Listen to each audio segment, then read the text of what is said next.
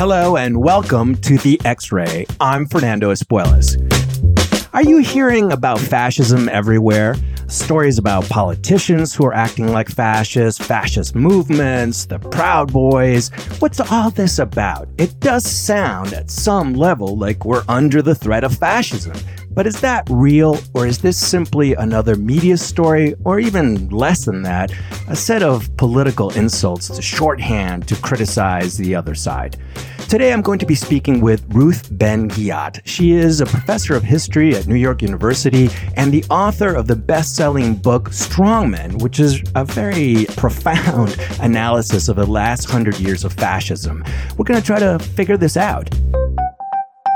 A little bit later, I'm going to also be speaking with Michael Steele, the former chairman of the Republican Party and MSNBC contributor. And I have to admit, he's a bit of a guinea pig on this podcast because he is the first person to be interviewed for X Ray Vision, which is a new, a new kind of interview that looks to explore the real person behind the political title. We'll see how that goes. But first, my conversation with Ruth Ben-Ghiat. Is fascism really a threat?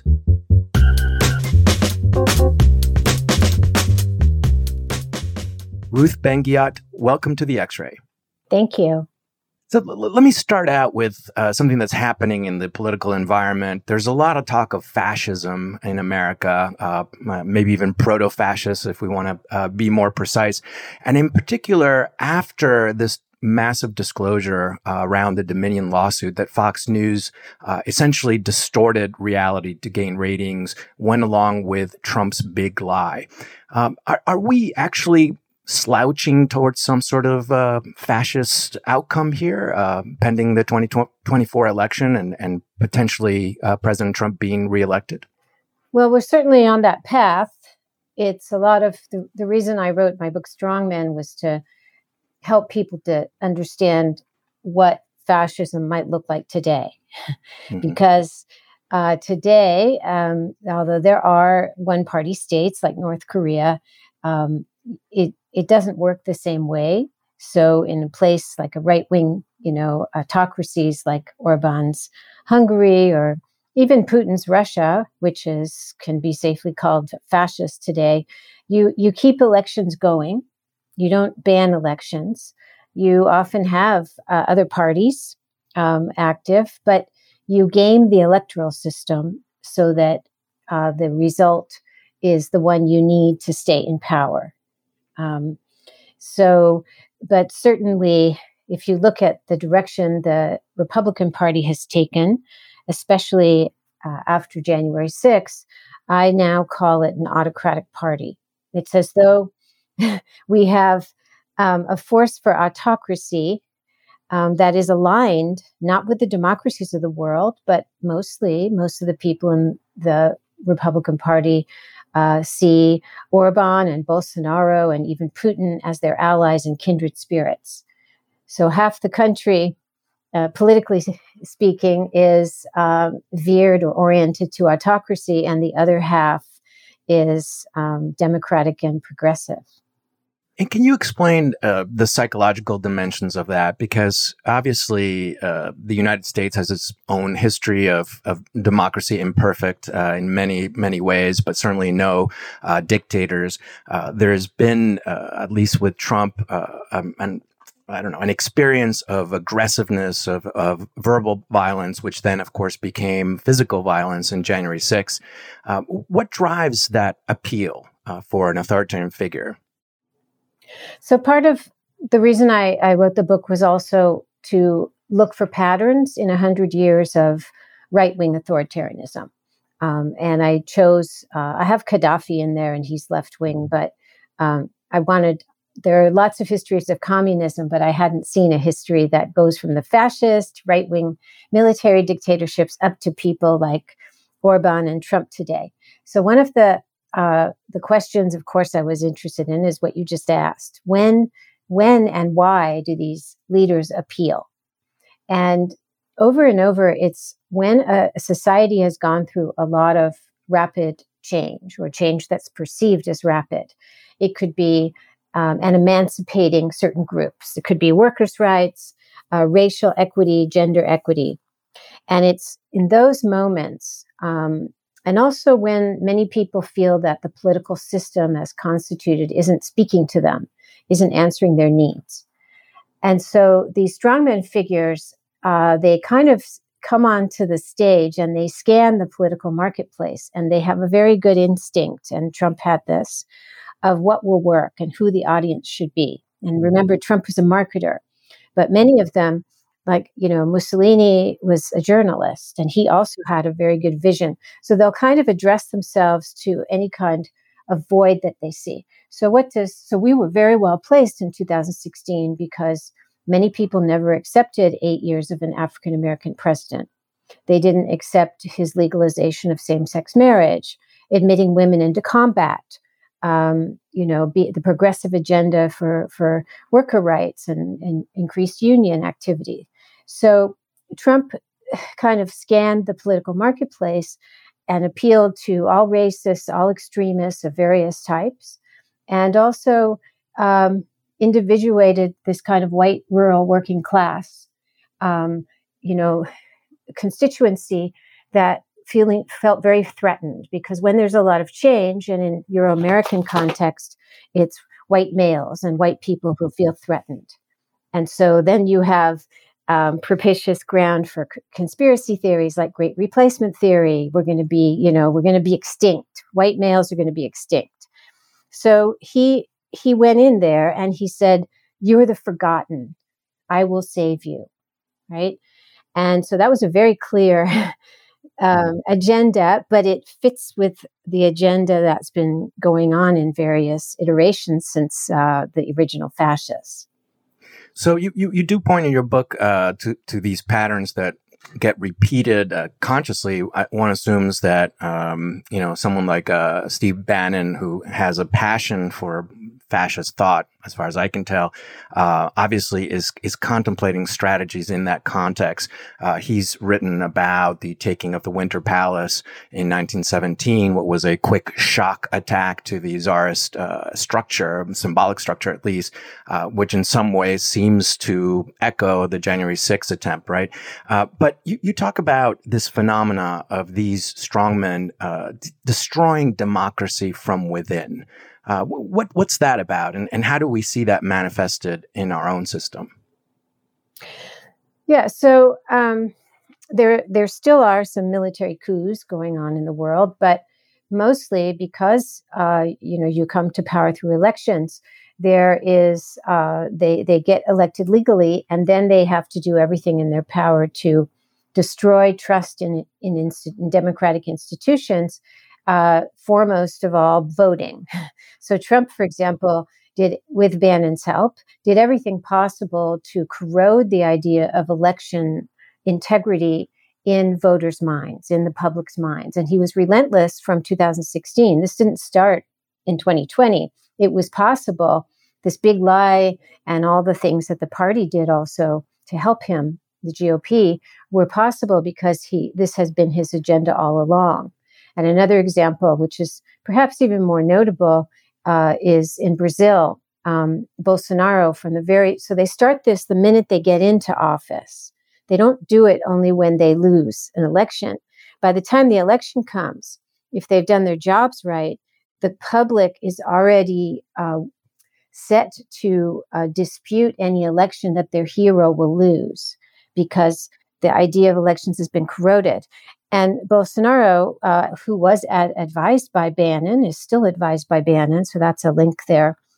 It's notable there because um, election fraud was not a big theme in Brazil; it was virtually non-existent.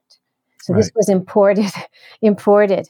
But along the line of one of the questions I'm asked very often is, you know, we all know Trump doesn't really read.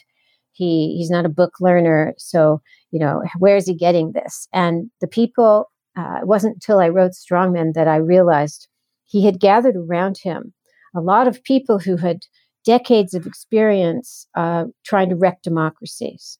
So you mentioned Bannon, who's a very astute, you know, far right propagandist and operative, and the idea of the I call it shock event, um, and that's why they started off as soon as they got into power, 2017. They started off with the ban on travel from Muslim countries. And this was engineered to produce chaos. And that was a shock event. Um, mm.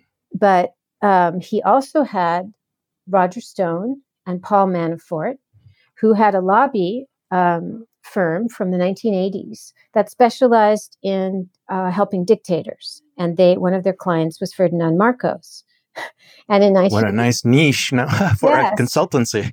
exactly. And in 1985, they were hired by Ferdinand Marcos because uh, he he was doing badly uh, in his power. He felt threatened, and he wanted to have like a fraudulent snap election. So mm. so they were hired to pull this off. So when you think about, and there's many more characters um, who he had around him, he had lots of wisdom about how to take down a democracy from the very beginning. And what's your theory? Is it, by the way, I should mention that when Trump went down those stairs and um, essentially accused uh, Mexican immigrants, male Mexican immigrants, of being rapists and, and so forth, I thought, oh, okay, this is a suicide mission. This is going to crash and burn. But in fact, that found an audience, right? And it was a very powerful audience. And it was a real signal of these are the others and we're going to reject them.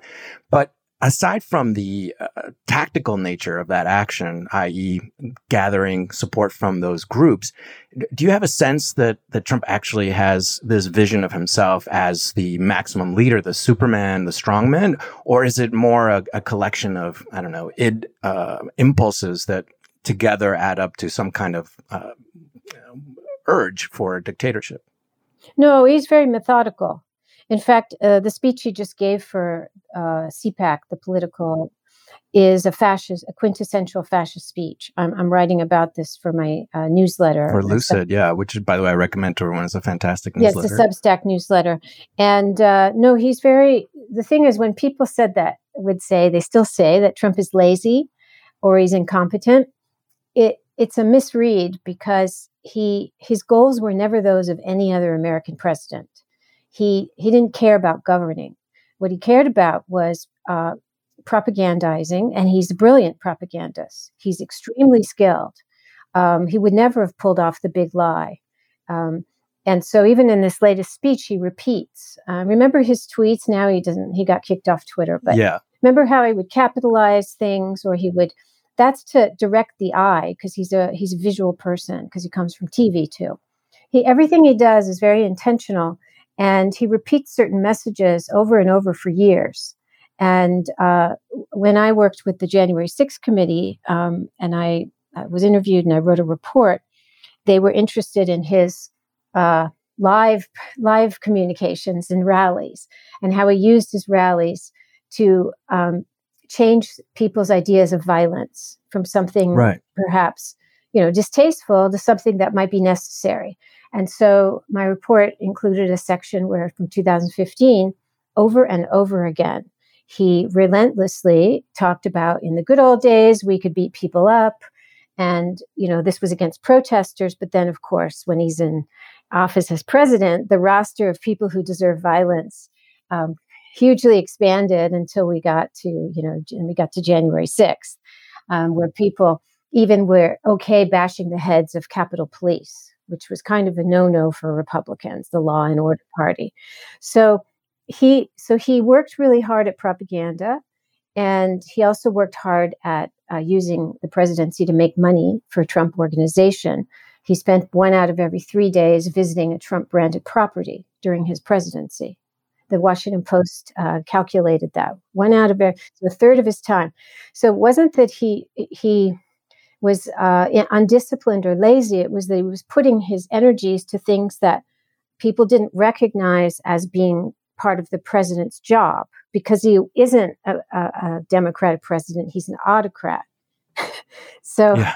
that's yeah, yeah. that's to answer your question. He he's extremely guided. He has a very strong sense of uh, what kind of leadership he wants to embody, and that's why he cites Xi Jinping and Putin uh, and Orban, there is a different vision than Americans have had before.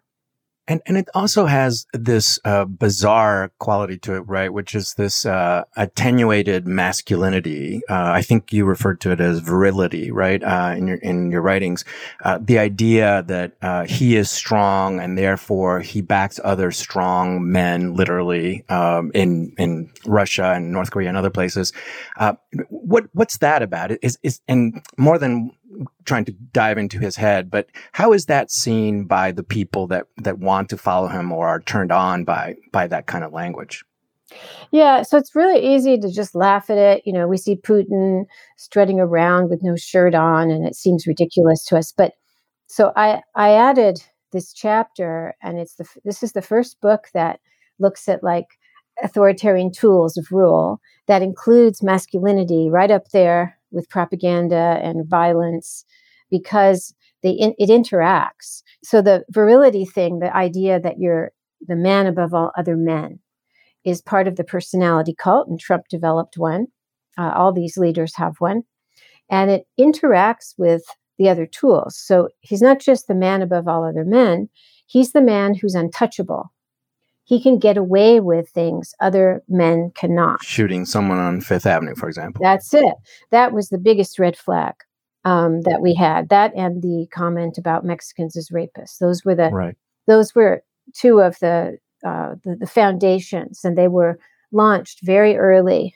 And the fact that he wasn't immediately, um, uh, you know, expelled from uh, the GOP lineup of candidates was uh, that that was the original sin, let's say, um, and and in fact, I tracked very carefully because I was I was terrified being a scholar of fascism uh, when he said that thing in very early in his campaign, January 2016, that he could shoot someone on Fifth Avenue, and it was two weeks after that that Senator Jeff Sessions brought him into the GOP and endorsed him that that goes with the masculinity, the hyper masculinity, the brute who can say anything. And the second phrase was, I could shoot someone and I won't lose any followers. Right, right, right.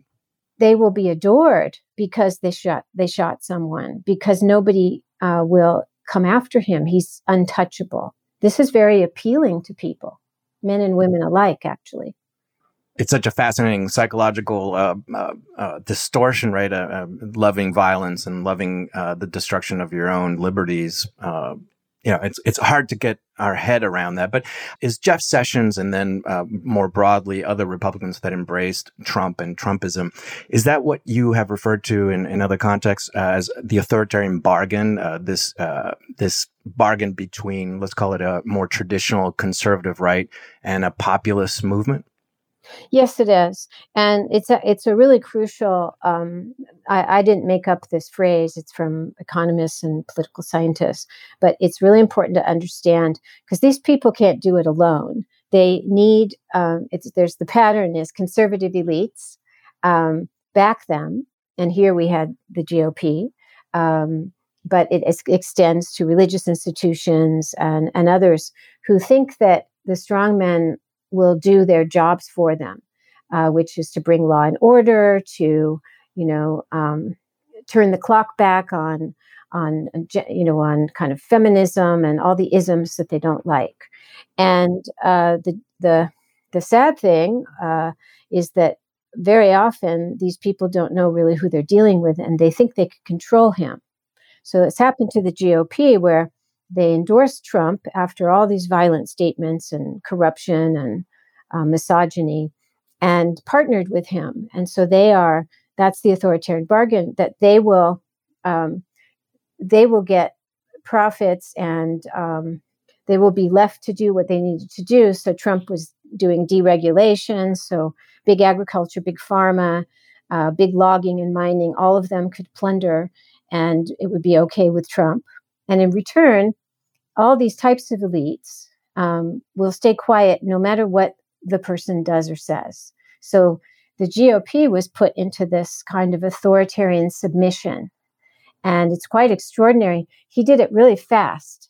Um, if you look at the comparative history, like Silvio Berlusconi also did this, but he created his own party. It was his party from the start. He, he invented his party.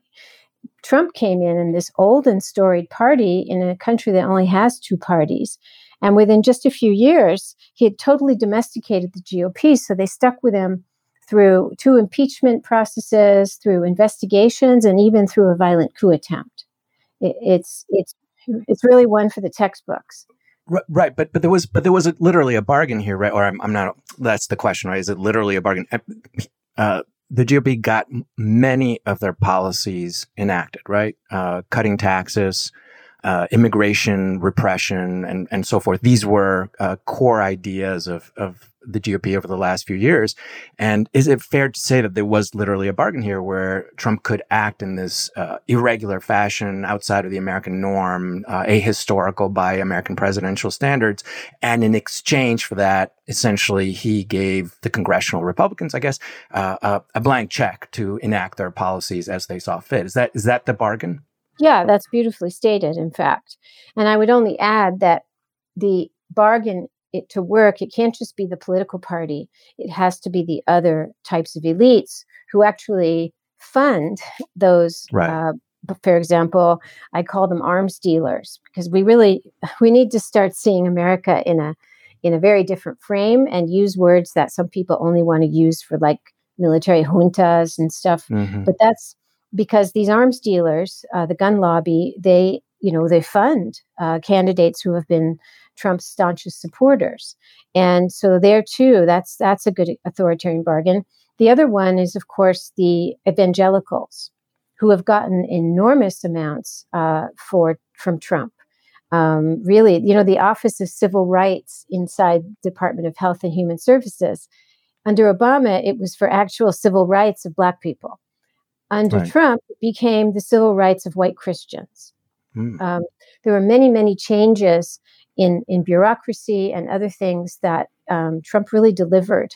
And the other group he delivered for were Orthodox Jews by moving the embassy in Israel, the US embassy. And both of these groups, it was like I was watching this and it was like I was ticking off a, a, a checklist. They obliged by bo- both Orthodox Jews and evangelicals. They, they had some declaration that Trump was put in office by the will of God. Right. And that's part. It's very important for the personality cult. That the the and also you see how it fits with virility and he's above everyone. He can do no wrong because he's actually an expression of the will of God to guide our country to greatness.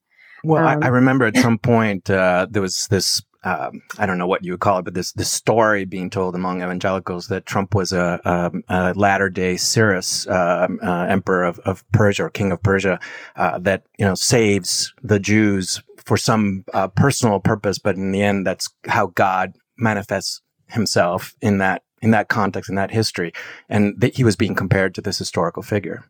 Yeah, that's, and I have a, a whole collection of Trump uh, propaganda of paintings and um, all, all, kinds of things where he's compared to this and many other figures. Now, the joke, the joke on these people, especially when we think about Orthodox Jews, is, and this is this goes back to when these people do their bargains, they it's very sad. Um, it was true in you know Nazi Germany. It's true now.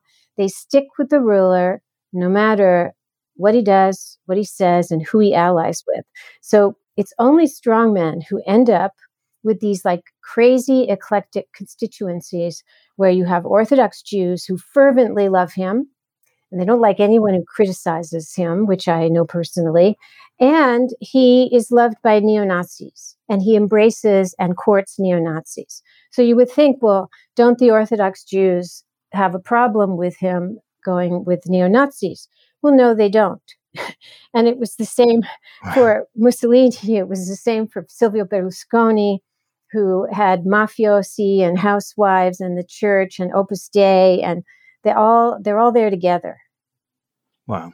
Well, uh, well, let me ask you about anti-Semitism for a second, because uh, there seems to be a contradiction, right? What you're just saying about uh, Orthodox Jews.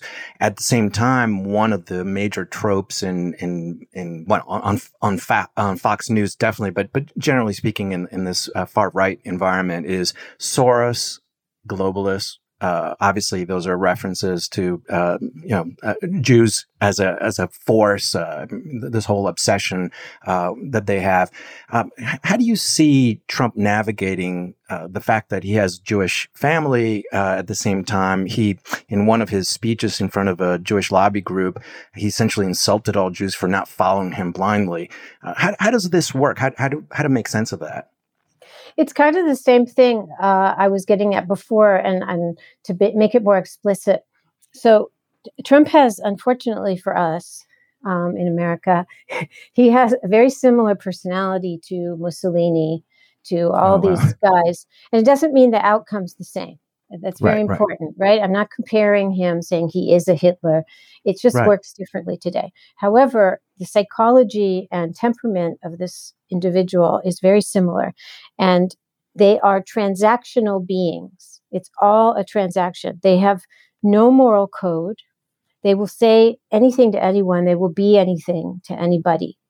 And so that's why, when I was saying before, they will ally with X and the opposite of X, neo Nazis and Orthodox Jews. And, and so when people would say, because uh, when I would you know speak about this, I would get angry emails and things, and they'd say, "How can you say that he has Jewish, uh, you know, son-in-law and his daughter converted?" That doesn't matter. That matters not at all because all of these people, including Kushner and Javanka, as they used to be known, they're they're also transactional. And you could ask, well, why are they hanging around if Trump was going with neo Nazis? Isn't that weird? No, not in that world where everything has a price, everyone can be bought, and all that matters is power and deals. Because nobody in circle has any philosophy beyond uh, money and power. So they do things, but this is why they are endlessly fascinating and they're they're hard to grasp so to write the book, I had to kind of live in these people's heads, which was not very fun. That sounds scary. it was. I did a lot of yoga. Um, to, to, I think one of the great things that's happened uh, uh, post 2020 is that we don't have Trump in our face 24 7.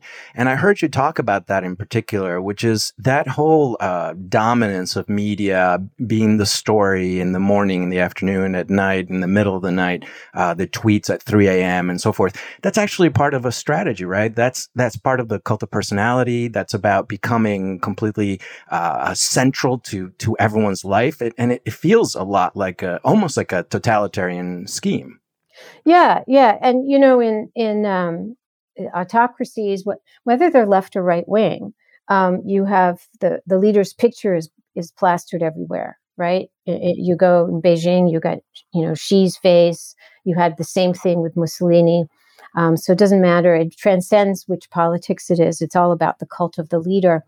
So um, remaining present uh, in the digital age is, you know, Trump was Trump was tweeting over a hundred times a day, um, and it came wow, went up. To, it was that much. Yeah, and especially if he in periods where his power was threatened, like um, investigations or impeachments, he would be tweeting over 120 times a day and that's plus his you know his rallies and everything else that he did and calling into fox news. That's why i say that his intent his he had no interest in governing. He had an interest in indoctrinating people into the cult of trump and getting money getting them to give him money. And and again these are fused. So so he is a little bit that's a little bit um, different than classic dictatorships where they are all corrupt. And so you could say that they're they're fleecing the people indirectly. But Trump comes from like direct marketing also. So he needed people to see him as as heroic and be in their face 24/7 because every time he would do that, he would have an appeal for money. let's let's circle. It's uh, it's it's such a fascinating story. Uh, um, but let's circle back to the beginning, which was uh, the revelation that Fox News transacted, I guess, with the truth, uh, i.e., lied on air in order to to maintain their ratings at a time when they felt threatened by further right media. Um, what what is the dynamic of propaganda through Fox News? Is is it coordinated with Trump and, and people around him? Is it something that that uh, happens because Murdoch historically has been uh, quite authoritarian in, in, his in his orientation, uh, whether in Britain or Australia, in terms of the coverage? Um, how do you explain the Fox News phenomena in in the context of this uh, authoritarian bargain or, or or or or lurch towards authoritarianism? I think the the really it's been you know fundamental that the discovery process of the Dominion uh, lawsuit has has brought out the fact that this is not a news network, and it's not only because we all knew it, it lies constantly. And Tucker Carlson, by the way, is is I don't use the F word that often, but he's a fascist propagandist and also extremely skilled. He's a demagogue um, in in whatever way you'd like to interpret that. But what came out through um, these, and it's still it's you know we're still having more revelations. thing that most haunted me is that after the 2020 election, we we learned from these discovery process that you know all of the top right wing hosts were you know no they of course they knew full well that Trump's lie was a lie. Everybody knew, but that Murdoch briefly had a moment of conscience, and he floated in a memo that um, all the ho- the most celebrated hosts like Carlson and Hannity, they should appear together after the election and say that Trump lost. And then, and this really haunts me because it would have totally shut down his big lie. And, and yet that was an impossible idea. And it was quickly shelved because by then Fox had done such a good job of radicalizing the base and building Trump's cult um, that it would, he would, they would have lost their viewership. And so he chose, he had that momentary conscience and then he, he, he chose profits. And so they doubled down, in fact, uh, even, and of course, through January 6th, which is the ultimate. And his conscience never returned. So it sounds a little bit like the bargain of, of German industrialists, right? Uh, mm-hmm. In the 1930s and 1940s, where in exchange for uh, uh, state uh, sanctioned capitalism, if you will, uh, they, well, they sold themselves, right? Yeah. And, and really, we, we I'm trying, you know, by habit, one can say Fox and then you want to say Fox News. But for some time, I've been calling them a de facto propaganda arm of the GOP.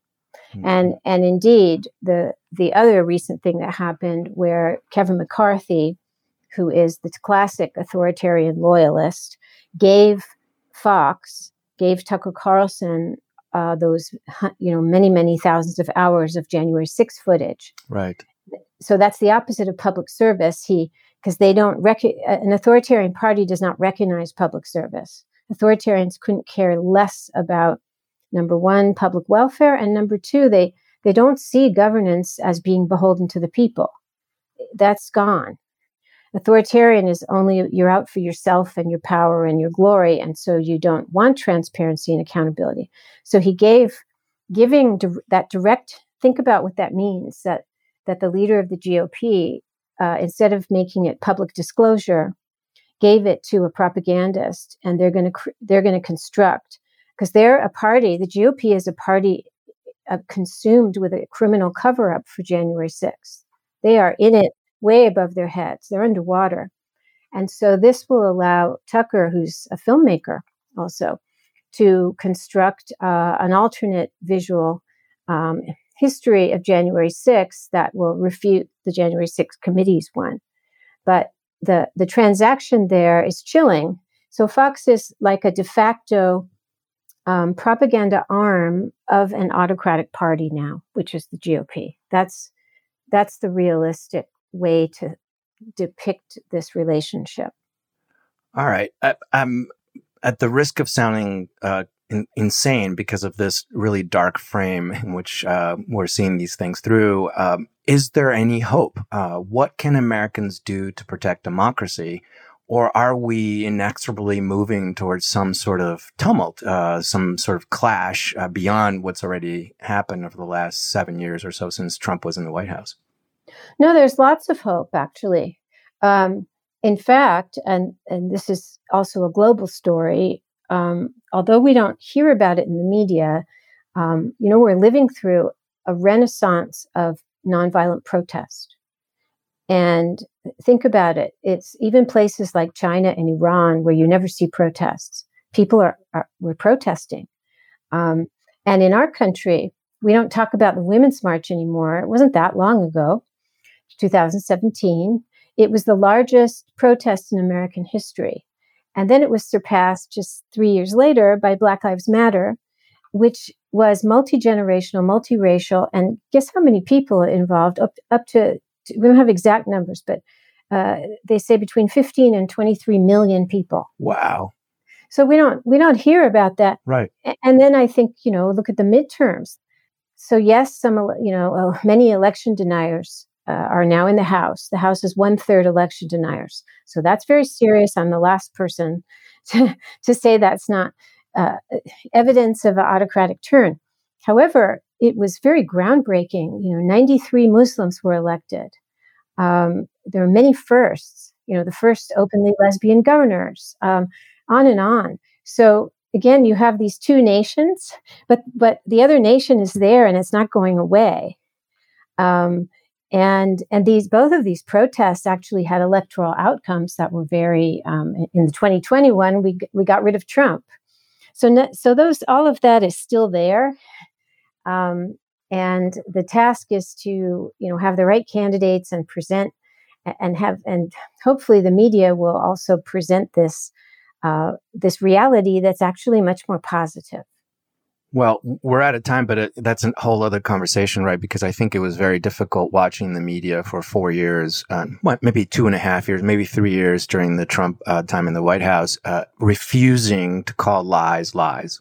Yeah. And I thought, uh, from my own perspective, uh, aside from it being uh, aggravating because it was so obvious, but it felt like they were uh, accomplices at some level. I don't know if you felt that in, in allowing Trump to degrade uh, the democratic system. So, sometimes they were accomplices. Uh, they were also, I believe, in shock um, because Trump made this is another authoritarian thing. He made the the press into a hate object, and lots of people already didn't like the quote mainstream media, but he made them into a political enemy. Right. And um, I think they were reeling from that. And so they've had trouble moving uh, away from journalistic conventions that are appropriate for democracy, but not for the situation that we're in now. Well, uh, let's leave it there optimistic Ruth Ben-Ghiat, um, and uh, I'm a little still shell shocked myself. But thank you so much. I really appreciated our conversation, and uh, hopefully we'll talk again. Thanks for joining the X-Ray. Thank you. Thank you, Ruth.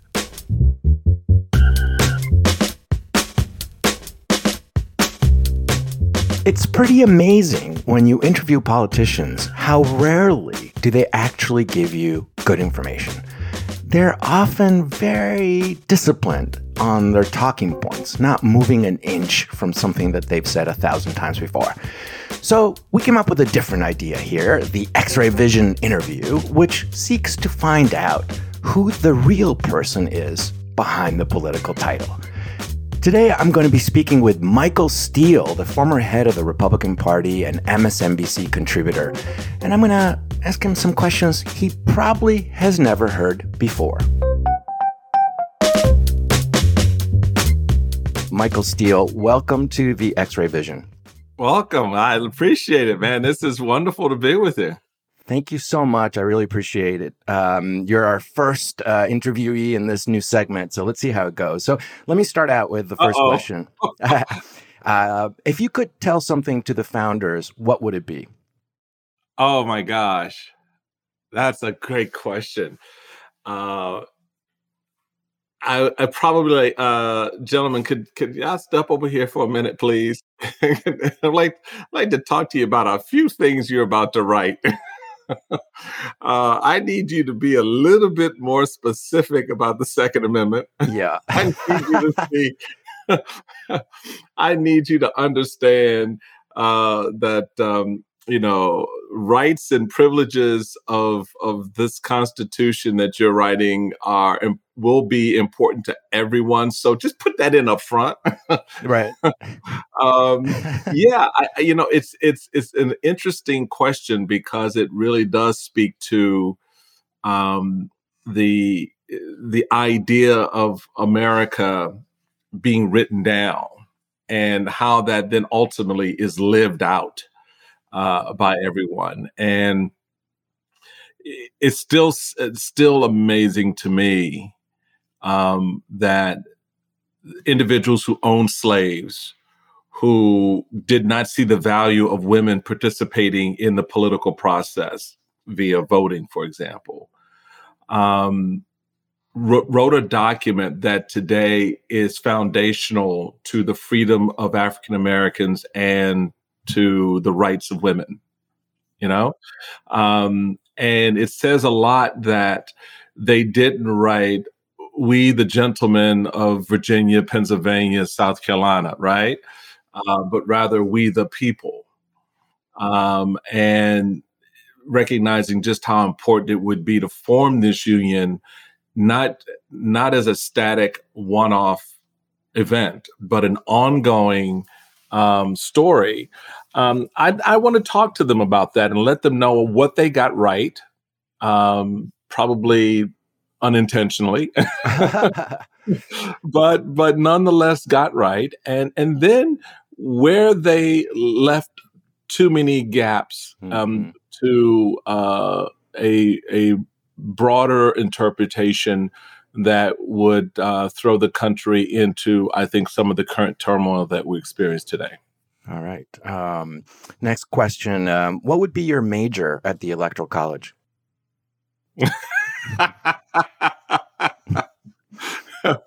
what would be my major at the electoral college uh, probably it wouldn't be politics uh-huh. it would probably be something along um, around um, uh, something probably dealing with how people interact with each other how people you know the the the human sciences um a little bit probably on psychology because i need to understand some crazy people out here. I, just, uh, I think we could all use a, a couple of classes there. Uh, yeah. great. Um do we have too many congress people or too few senators the number is right. The problem is the individuals who are sitting in those roles. Mm-hmm. Uh, I, I, you know, I can have, you know, as we see, we've got nine Supreme Court justices, and, their their problems. Yeah, yeah. So, you know, the it, it's not it's not the number, and it's it, again, it, it's an interesting question because for me, it kind of dovetails into the whole discussion around the age of our presidents. I don't give a damn how old they are, as long as they can speak right. and and communicate and get where they need to go and, and do the job essentially. Um, uh, so whether you know the 435 members, the 100 members of Congress of the Senate, um, if you increase or shrink those numbers, um, you still have to live with the quality of the individuals that that fill the positions. And if the quality sucks, you're going to get the kind of governing that we've seen over the last uh, number of years.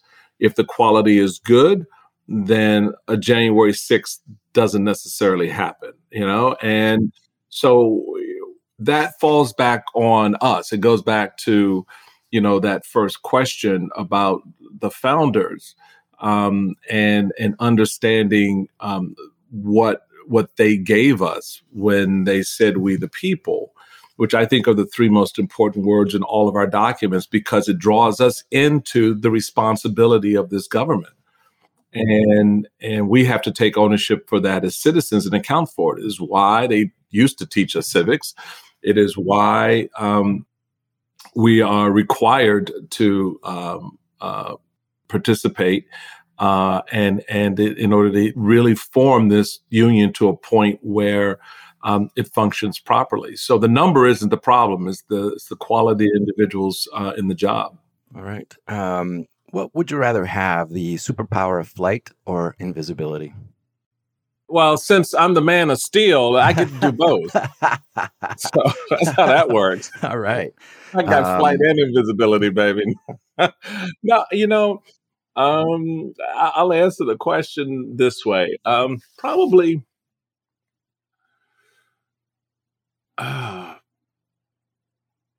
I've stumped you. Well, you know, I'm thinking because they're it's interesting because the downsides uh, to both in terms of like for for example, invisibility it's great because right, I can just show up in a room and hear. But then now I'm invading someone's privacy. See, you see how I think here. You, see, you, you, you might be problem? a lawyer. I'm guessing. right. I'm invading someone's privacy. Um, you know, I'm being exposed or you being you know sharing in information that they may not otherwise want me to know. Mm-hmm. Um, so I have an issue with invisibility in that regard. Flight. Um, I mean, to see the world as the birds see it um, is is a fascinating concept because you begin to appreciate a couple of things. One, how vast it is, mm-hmm. right? But also how connected it is. Mm. So, flight for me probably in the end would be uh, the one that would matter most because it would help form a better appreciation of what it means to be here. All right, I'm, I'm there with you on the flight. Um, what is the quality you most admire in a politician? Honesty. Mm-hmm. And honesty begins first with self. Mm. I tell all young politicians if you're not if you're not grounded in who you are, if you're not honest with, about that and and what you believe and what you value, then don't do this. You're wasting our time. You are no value to the people you think you're going to serve. I give you George Santos. I, I don't want him, but thank you. Yeah, right, right, right. I don't want him either. you know, but I again, I you know, you know, just amazed at you know his ability to discover penicillin and write the Constitution. I, I, just, you know, that kind of political leadership is what the country needs, right?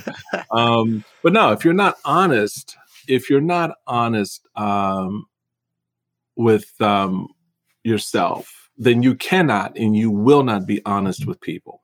You just won't. Your your your whole being is a lie. Um, and so that for me is is an important quality, and it's something that I try to assess uh, very early on in looking at politicians. Um, and you know, I've had a, a, few years of being able to do that, and yeah. and you've seen um, a few, seen a few. Uh, so that's that for me is a very very important feature. All right. Who is your hero? Um, it's a 95 year old woman uh, known as Maebell. She's my mom. Oh. Uh, she uh, sharecropper's daughter with a fifth grade education. Grew up in South Carolina. Um, left one segregated uh, state to come to a segregated city at that time known uh, at that time uh, the district of columbia um, and raised um, raised this kid um, in a difficult marriage uh, with an abusive husband um, who would die uh, young from alcoholism um, and her husband and and still instilled in this kid a belief in this crazy experiment and the value of family and the importance of being true to oneself. Mm. Um, and so, um, you know, the joys and benefits of my life are a gift from her because she sacrificed uh, in a way that uh, made what I've accomplished possible and helped me realize that uh, even though many in this country may not value me, I have value. Mm, that's beautiful. That um, I, my mom was a single mom as well who raised me, so I totally have the same hero as you do. Um, yeah. Which living person do you most despise? Oh, damn. we got to balance things. I don't know if we got time. that, that, list is long, baby.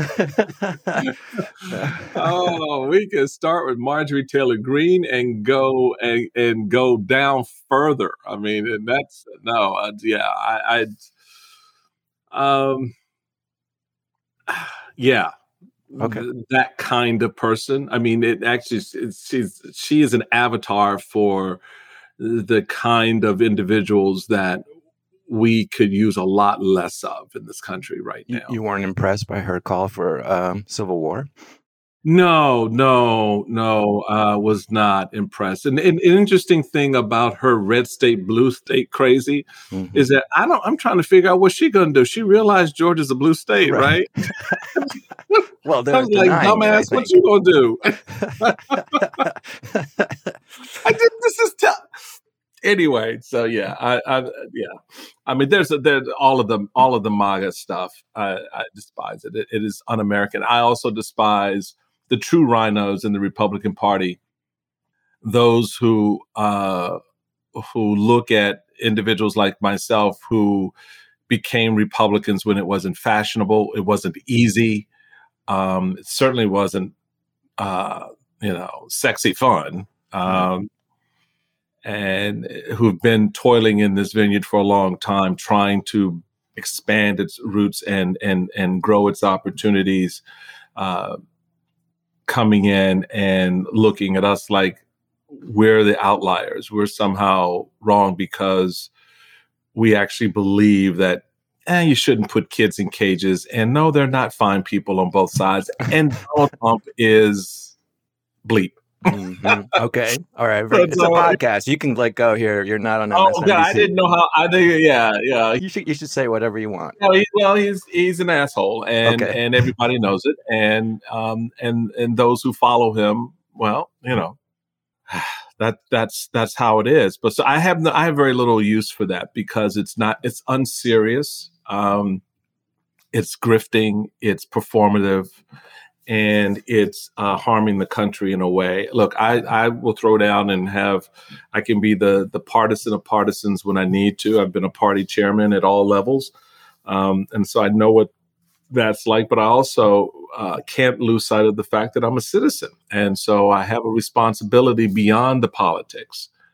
Um, to to my fellow citizens and the country as a whole, and when you abdicate that responsibility, because you want to curry favor with someone who is neither conservative nor Republican, who doesn't give a damn about you at all, um, and um, is so megalomaniacal in his um, views, not only of himself, but of his own self worth and value relative to others. Um, that um, it becomes not just a stain, but it becomes suffocating uh, to the party and the country. Um, and so, you know, I, I, refer to myself as a Motel 6 Republican for that very reason, because I know it pisses them off, right? there and I keep the lights on, you know? Um, so, but yeah, it, I, I, have very little regard for that. You don't get to tell me. It's just like, um, uh, you know, these, these uh, state parties declaring that so and so is no longer Republican. You don't get to do that Mm-hmm. I didn't sign any paper with you. it's very uh, Soviet Communist Party. Uh, of course it is. Banishment. Uh, banishment. You are no longer, and we declared no one can refer to you as a Republican. Yeah, bite my left butt cheek. Come on. All right. La- last question, and it's the pivotal question, I think. Uh, scotch or bourbon? Bourbon. Mm. Great. Michael Steele, thank yeah. you so much for joining the X Ray Vision. You got it, my friend. It's a pleasure to be with you. It's my pleasure. Thank you, sir. Well, I don't know about you, but the conversation with Ruth Ben-Ghiat left me a little cold, a little worried.